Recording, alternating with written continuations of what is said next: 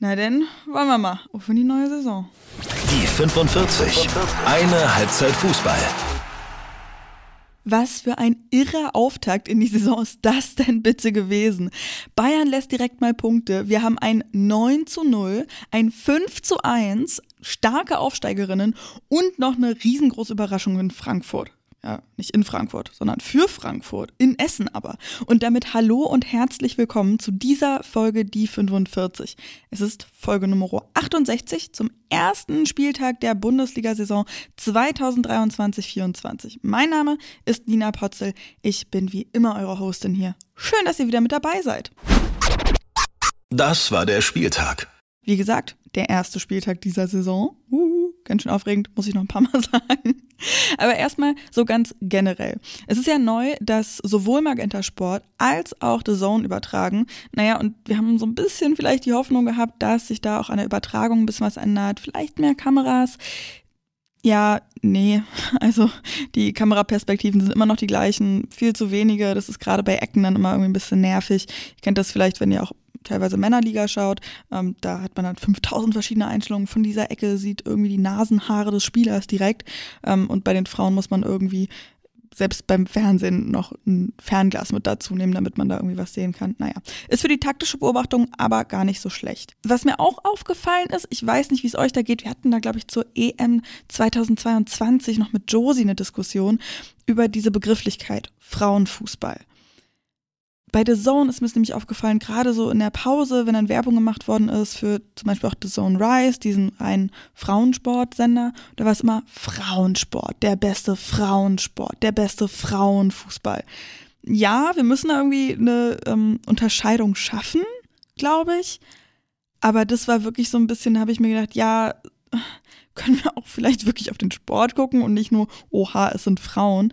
Ähm, das finde ich irgendwie ähm, ein bisschen schwierig. Ich weiß nicht, wie ihr das seht. Da könnt ihr mir auf jeden Fall gerne mal schreiben bei Instagram at die45-podcast. Ja, ich bin halt ein großer Fan von dieser Formulierung Fußball der Frauen, weil dann wir diese Unterscheidung haben, aber eben trotzdem den Fokus auf den Fußball. So, und ähm, naja. Es ist halt auch letztendlich eine Diskussion um ein Wort, aber Worte schaffen eben auch Wahrheit. Mhm. Würde mich eure Meinung wirklich nochmal ähm, sehr interessieren. Vor allen Dingen ist ja jetzt auch ein Jahr her, dass wir da schon mal drüber gesprochen hatten. Schreibt da auf jeden Fall mal gerne. So, das soll es aber auch gewesen sein mit Randgeschichten. Wir schauen auf den Spieltag. Den Auftakt in die Saison haben sich der SC Freiburg und der FC Bayern München im Dreisamstadion geliefert. Das war richtig, richtig toll. 13.234 ZuschauerInnen waren da im Stadion. Und nur zur Info nochmal, ja, die Freiburgerinnen spielen jedes Heimspiel im Dreisamstadion. Das, die Männer sind ja umgezogen und jetzt ist das deren Stadion. Finde ich richtig, richtig toll. Und es hat einfach zu diesem Spiel auch so gut gepasst. Das war so irre. 2 zu 2 haben sie gespielt.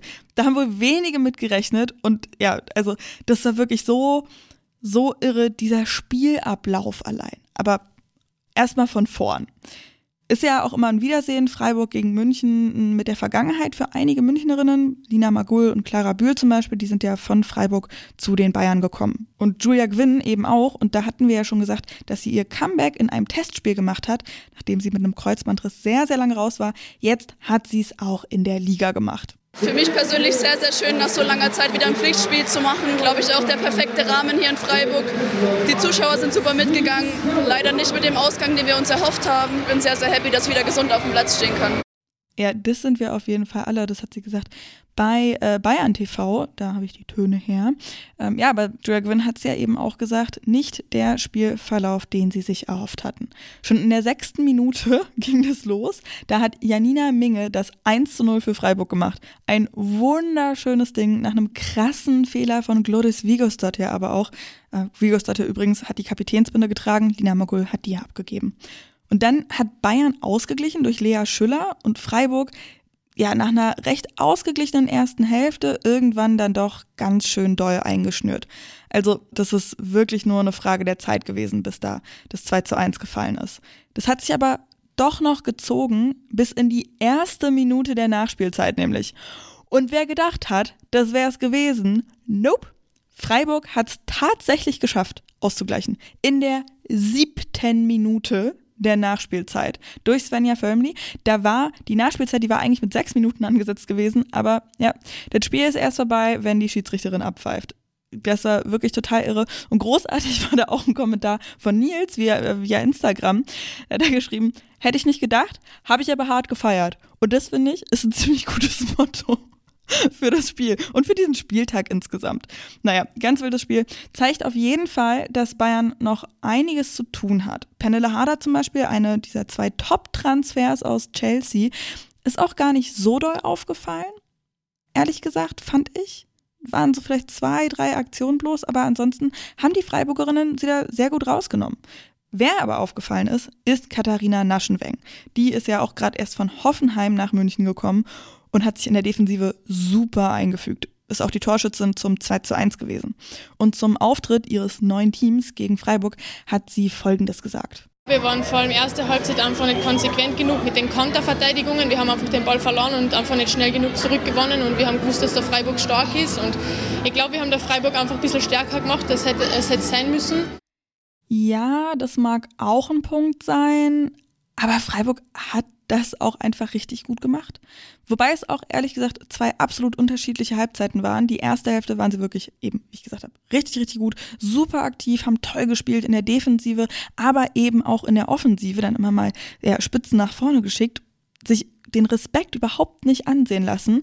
Marie Müller ist da wirklich das beste Beispiel. Wie cool ist die denn bitte? Eigentlich ist sie Linksverteidigerin, also auf dem Papier, aber so, ja, klassische Schienenspielerin, würde ich mal sagen. Hinten bockstark und dann auch immer mit, ja, nach, mit nach vorne gezogen, mit angetrieben, hat auch selbst für ein, zwei wirklich tolle Schüsse gesorgt. In der zweiten Hälfte war es dann wirklich so die pure Defensivarbeit, aber insgesamt dann zusammengerechnet. Top, 2 zu 2, den Bayern direkt mal Punkte geklaut, selber einen Punkt eingefahren, mit dem man nicht unbedingt gerechnet hätte. Richtig, richtig gute Arbeit, Freiburg. Die großen Konkurrentinnen der Bayern, das sind ja die Wolfsburgerinnen. Und die haben es nicht ganz so spannend gemacht wie die Münchnerinnen eben. Die haben gegen Leverkusen gespielt am Sonntag dann.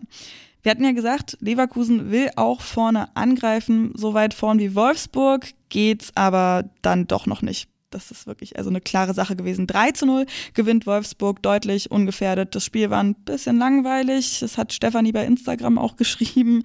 Also ja, klassische Dominanz da. Lena Oberdorf, Lena Latwein und Svennis Jons dort hier sind die Torschützinnen für die Wolfsburgerinnen. Die hätten da sogar noch mehr machen können, haben da auch nicht alle Chancen irgendwie ausgenutzt. Vivian Endemann zum Beispiel, die hatte auch ein paar Chancen. Die war ja von Essen gekommen und ist eingewechselt worden. Leverkusen, die haben direkt mit vier Neuen in der Startelf gestartet. Bragstad, Williamsdottir, Levels und Johansen. Ja, geholfen hat's aber eben nicht. Die waren einfach, einfach zu ungefährlich. Sind nicht auseinandergefallen, wie ein paar andere Teams an diesem Spieltag auch, aber eben auch nicht irre gefährlich geworden. Also 3 zu 0 und einen kleinen Vorteil für Wolfsburg im Fernduell mit den Bayern. Und dann kommen wir mal zu den Spielen mit krassem Torregen. Werder und Hoffenheim haben richtig losgelegt und wir legen mit Hoffenheim los. Neun Tore. Neun Tore hat die TSG geschossen gegen den MSV Duisburg. Das ist, wenn ich das richtig gesehen habe, der höchste Sieg der Geschichte Hoffenheims gewesen.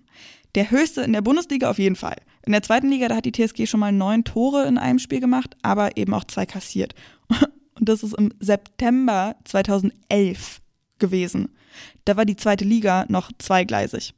Jana Feldkamp, Mara Alba, Vanessa Leimstoll, zweimal Nicole Biller und dreimal Melissa Kössler. Das sind die Torschützinnen für die TSG Hoffenheim gewesen. Und dazu dann noch ein Eigentor durch Emily Henriksen auf Seiten der Duisburgerinnen. Aber ja, Melissa Kössler, die hat auch insgesamt so gut gespielt. Mit drei Toren noch zu ihrer guten Leistung sowieso schon dazu. Ähm, ja, ist sie auf jeden Fall in der Verlosung um die Spielerin des Spieltags dabei. Ganz klare Sache hier, also Duisburg hatte starke erste 30 Minuten, also wirklich, die machen wirklich Hoffnung. Da haben sie mutig verteidigt, stellenweise früh angegriffen, aber dann sind sie einfach eben nur noch mitgeschwommen, können auch echt noch von Glück reden, dass es nicht zweistellig geworden ist, weil äh, ja, Hoffenheim dann doch auch alle Chancen nicht genutzt hat. Aber ja, ähm, schön die ersten 30 Minuten im Kopf behalten, da dann noch weiterarbeiten und wirklich konstant bleiben, dann wird es schon noch was. So ein bisschen so ähnlich ist es auch bei Nürnberg gewesen. 1 zu 5 verlieren die Clubfrauen gegen Werder, hatten aber nicht nur eine starke erste halbe Stunde, sondern eine richtig gute erste Hälfte. Aber auch da nochmal von vorne, vor dem Spiel war es nämlich richtig süß. Lea Paulik, die eigentliche Stammtorhüterin Nürnbergs, die ist ja verletzt. Da hatten die Spielerinnen beim Einlaufen ein Trikot von ihr mit dabei, das eins der Einlaufkinder dann hochgehalten hat. Ähm, das war richtig niedlich. Und das war auch echt richtig toll, als die da ins Max-Morlock-Stadion eingelaufen sind, mit der Musik und so weiter. Da war echt ein bisschen Gänsehaut bei mir am Start. Im Stadion waren übrigens fast 2500 Leute zusammengekommen, das ist der Vollständigkeit halber. Und mit dabei auch das ist auch eine richtig süße Story, der erste Fanclub der Nürnbergerinnen. Der ist erst im August gegründet worden und die hat man da auch äh, gut rufen hören.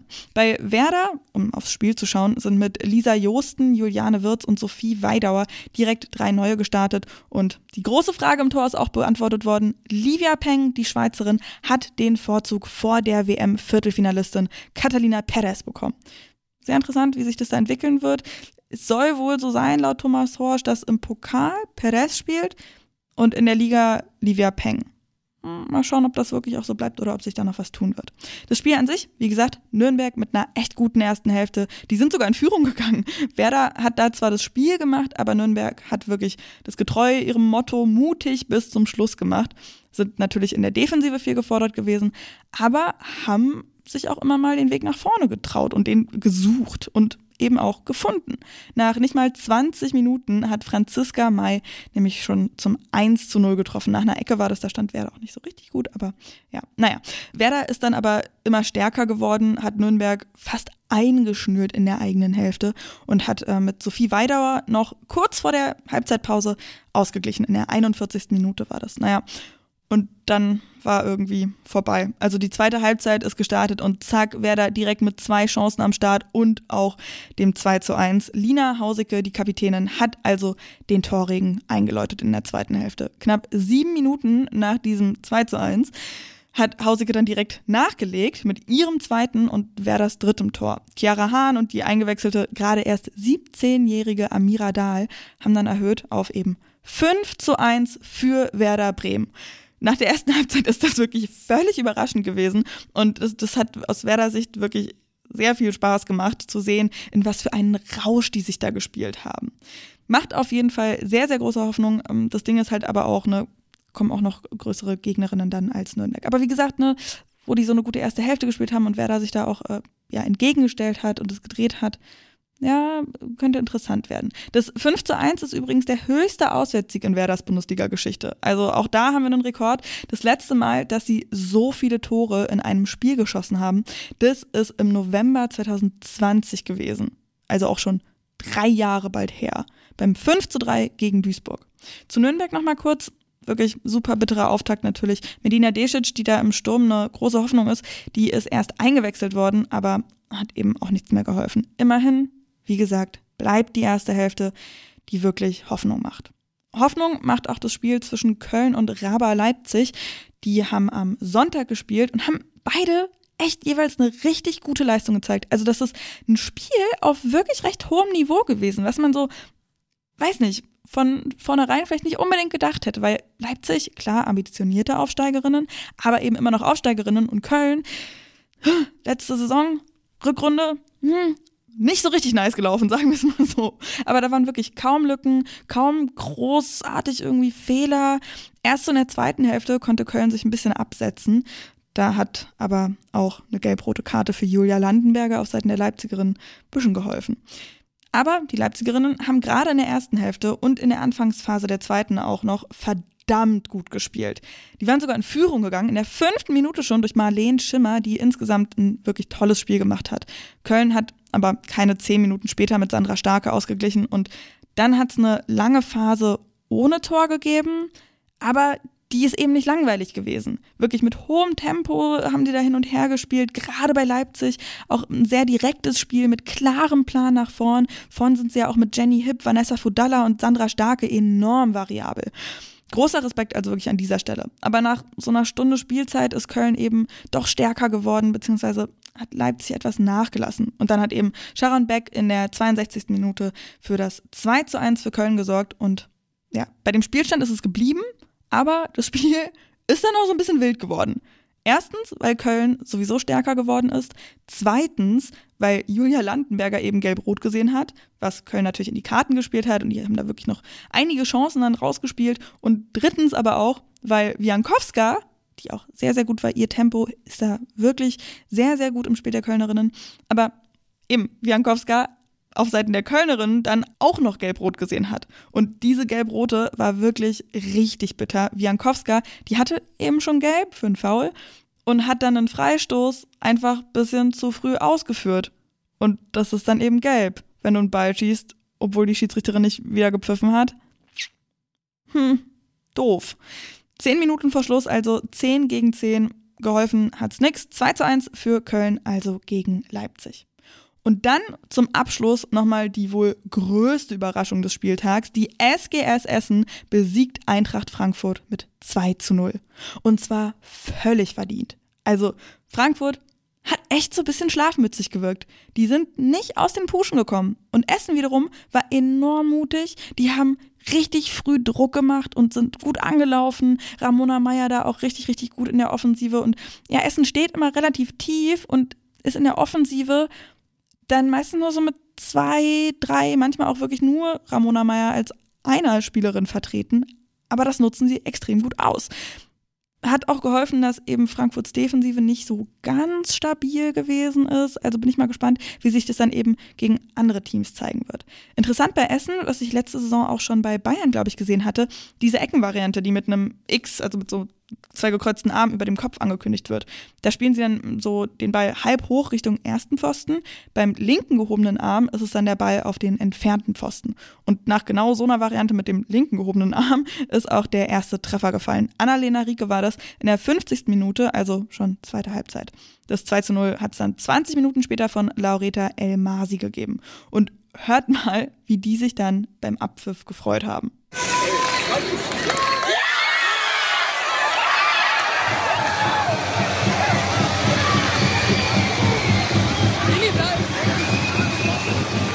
Ja, schon beim 2 zu 0 war das wirklich super, super schön, wie die da ausgetickt sind, weil sie sich so gefreut haben. Ja, und bei Frankfurt war das eben so komisch. Also die Defensive, wie gesagt, nicht so ganz stabil. Insgesamt haben sie echt ein bisschen zu langsam gewirkt. Wenn sie mal kombiniert haben, dann war das natürlich toll. Also es sind ja fantastische Fußballerinnen da bei Frankfurt. Aber irgendwie, ja, alles so ein bisschen langsam gewirkt. Da muss auf jeden Fall mehr kommen, wenn sie oben mitspielen wollen. Das ist ja so das Ding bei Frankfurt, auch schon, finde ich, in der letzten Saison gewesen. Manchmal spielen sie wie die Königinnen der Welt und als können sie, keine Ahnung, als Verein Weltmeisterin werden. Und dann aber gibt es auch so Spiele, da spielen sie wie eine Oma im Schaukelstuhl. Also, ja, bin ich auch echt ein bisschen ratlos. Finde ich auch sehr, sehr schwer dann einzuschätzen, eben mit diesen beiden super unterschiedlichen Seiten, die man sieht. Dieses Spiel hat in unserer Kicktipp-Runde ja, die gibt's. Übrigens niemand richtig getippt, nicht mal die Tendenz. Kommt da auf jeden Fall gern noch rein, die 45er oder über den Link in den Show Notes von der Kicktipp-Runde. Stefanie führt gerade. Ähm, ich bin irgendwo weiter unten zu finden, mit gerade mal halb so vielen Punkten wie sie. Und das war's dann also mit dem ersten Spieltag dieser Bundesliga-Saison 2023-24. Blick auf die blutjunge Tabelle. Hoffenheim ist Erster, eben wegen neuen Toren und so. Mhm. Gefolgt von Werder, Wolfsburg, Essen und Köln mit jeweils drei Punkten. Freiburg und Bayern sind im Mittelfeld zu finden mit einem Punkt jeweils. Und dann haben wir eben die Verliererinnen des Spieltags Leipzig, Frankfurt, Leverkusen und auf den Abstiegsrängen eben Nürnberg und Duisburg wegen der vielen kassierten Tore. Kurzer Exkurs auch in die zweite Liga. Da will ich diese Saison zumindest ein bisschen Überblick geben. Turbine Potsdam das Sorgenkind des deutschen Fußballs, hat erstmals gewonnen und auch überhaupt das erste Mal Punkte geholt. 1 zu 0 gewinnen sie gegen Bayerns Zweite, damit also auch über den Strich gehopst. Wenn wir dann nach oben gucken, an die Tabellenspitze, da gibt es eine neue Tabellenführung. Das ist der SC Sand mit einem 3 zu 0 gegen Andernach überholen sie da Gütersloh, die nun unentschieden gespielt haben. Nach dem Spiel ist vor dem Spiel. Was erwartet uns nächste Woche? Länderspielpause. Yep. Direkt nach dem ersten Spieltag geht's in die Länderspielpause. Und wie sie das findet, dazu hat Julia Gwynn nach dem enttäuschenden 2 zu 2 für die Bayern Folgendes gesagt. Es wäre natürlich jetzt optimal, dass man das als Team aufarbeiten kann, analysieren kann und dann die neuen Aufgaben angehen kann. Jetzt ist leider ein kleiner Break. Alle fahren zu den Nationalmannschaften, kommen dann hoffentlich gesund wieder zurück und dann geht man die neuen Herausforderungen an. Tja, ja, also das hoffen wir natürlich auch, dass alle heile zurückkommen. Aber es ist wirklich ein richtig, richtig blöder Zeitpunkt. Also, ne, für alle Teams, bei denen es eben nicht so gut gelaufen ist. Und auch für die Teams, bei denen es richtig gut gelaufen ist, die sich natürlich in diesen Flow spielen wollen, die das alles mitnehmen wollen, den Schwung und jetzt dann alles gerade losgegangen und jetzt wird wieder auf die Bremse getreten. Das ist mega weird. Aber ja, Länderspielpause. Nations League steht an. Die erste Saison dieser neu geschaffenen Nations League auch für die Frauen. Da spielt Deutschland am Freitag gegen Dänemark und am Dienstag gegen Island wie ja in der letzten Folge schon erwähnt, eben ohne Martina Voss-Tecklenburg an der Seitenlinie, stattdessen mit Britta Karlsson. Auch Sarah Debritz und Svenja Huth werden fehlen, einmal wegen eines Trauerfalls in der Familie und einmal wegen einer Geburt, also Gutes und Schlechtes liegt eben so nah beieinander. Melanie Leupolz ist auch nicht mit dabei, die hat ihre Karriere beendet. Stattdessen sind aber eben Julia Gewinn und auch Linda Dahlmann wieder mit dabei, genauso Janina Minge, die zur WM ja als 25. Spielerin erst mit und dann wieder abgereist war rutscht eben für Melanie Leupolz dann in den Kader. Und auch Sarai Linder von der TSG Hoffenheim ist mit dabei. Kurze Info auch nochmal zur Nations League. Ich glaube, das ist vielleicht gar nicht so schlecht, wenn wir da mal alle so einen kleinen Überblick nochmal haben, wie das funktioniert. Ist nämlich gar nicht so einfach. Ähm, runtergebrochen, es gibt drei Ligen, Liga A, B und C, die jeweils in verschiedene Gruppen geteilt sind. Also in Liga A und B sind es vier Vierergruppen jeweils und in Gruppe C dann ähm, entweder Dreier- oder Vierergruppen. Ähm, genau, diese Gruppen werden dann jeweils eben Gruppe A1, A2, A3, A4 genannt oder in der Gruppe B dann eben mit dem B davor. Deutschland spielt in der Gruppe A1 und genau, die jeweils die Gruppensiegerinnen gehen dann weiter in die Finalspiele. Da gibt's dann nochmal ein Halbfinale, ein Spiel um Platz 3 und ein Finale eben. Die Nations League ist auch leider nicht nur so ein Joke-Turnier, nee, ist auch tatsächlich wichtig für ähm, ja die Europameisterschaftsqualifikation und auch Weltmeisterschaftsqualifikation ähm, eben auf der europäischen Seite dann. Äh, also kann man auch nicht ganz so einfach auf die leichte Schulter nehmen. Wie gesagt, Deutschland spielt also am Freitag gegen Dänemark, wird tatsächlich auch in der ARD übertragen, ziemlich, ziemlich gut, und am Dienstag dann gegen Island.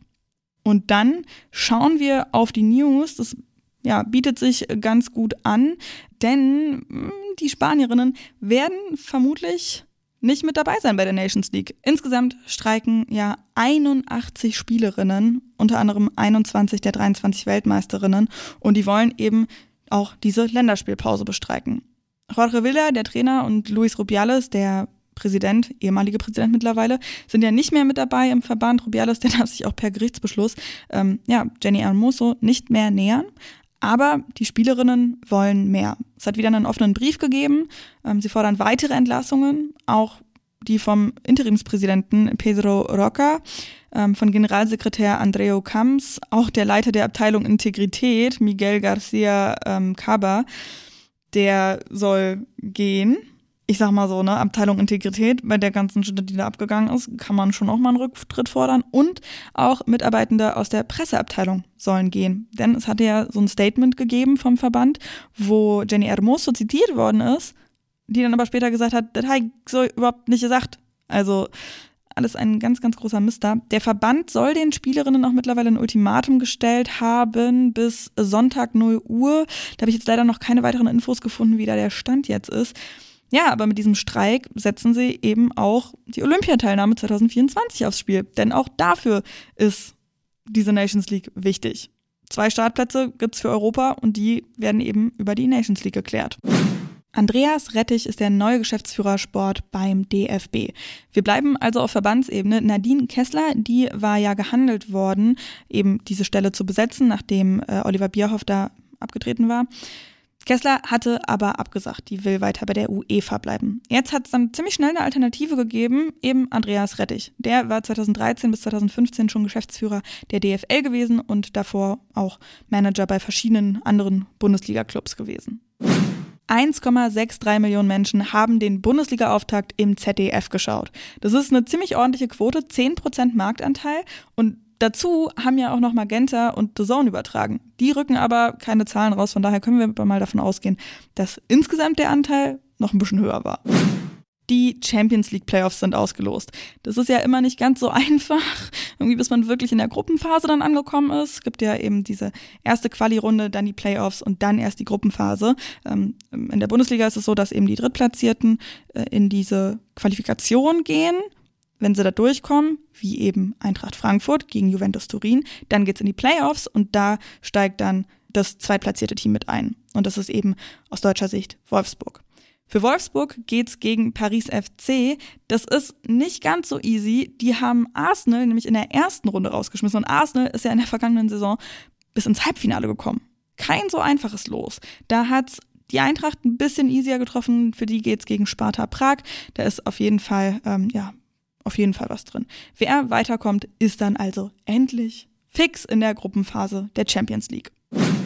So, und dann sind wir fast durch. Kleinen Hinweis gibt's hier noch, wenn ihr noch ein bisschen mehr Taktik hören wollt, dann zieht euch auf jeden Fall, solltet ihr sowieso tun, immer den Rasenfunk rein. Äh, da macht Max ähm, auch nach jedem Spieltag der Frauen eine Sendung. Und morgen darf ich moderieren, den ersten Spieltag. Da spreche ich mit Marc Lamberts ähm, eben mit einem sehr taktischen Blick auf die Spiele des Spieltags. Ihr könnt auch gern nochmal hier der Hinweis, in die Kicktipp-Runde kommen. Die 45er heißt unsere Gruppe da mit einem Leerzeichen. Den Link findet ihr aber auch in den Show Notes. Oder eben bei Instagram in der Bio. Da äh, genau, müsst ihr einfach nur bei Instagram den Podcast finden und das tut ihr da unter die45-podcast. Da hat auch Johanna total süß mir ähm, ja als Reaktion auf die Saisonvorschau-Folge was geschrieben und eben gemeint, die halbe Bundesliga wechselt nach Basel, die andere zu irgendwelchen anderen Vereinen in der Schweiz.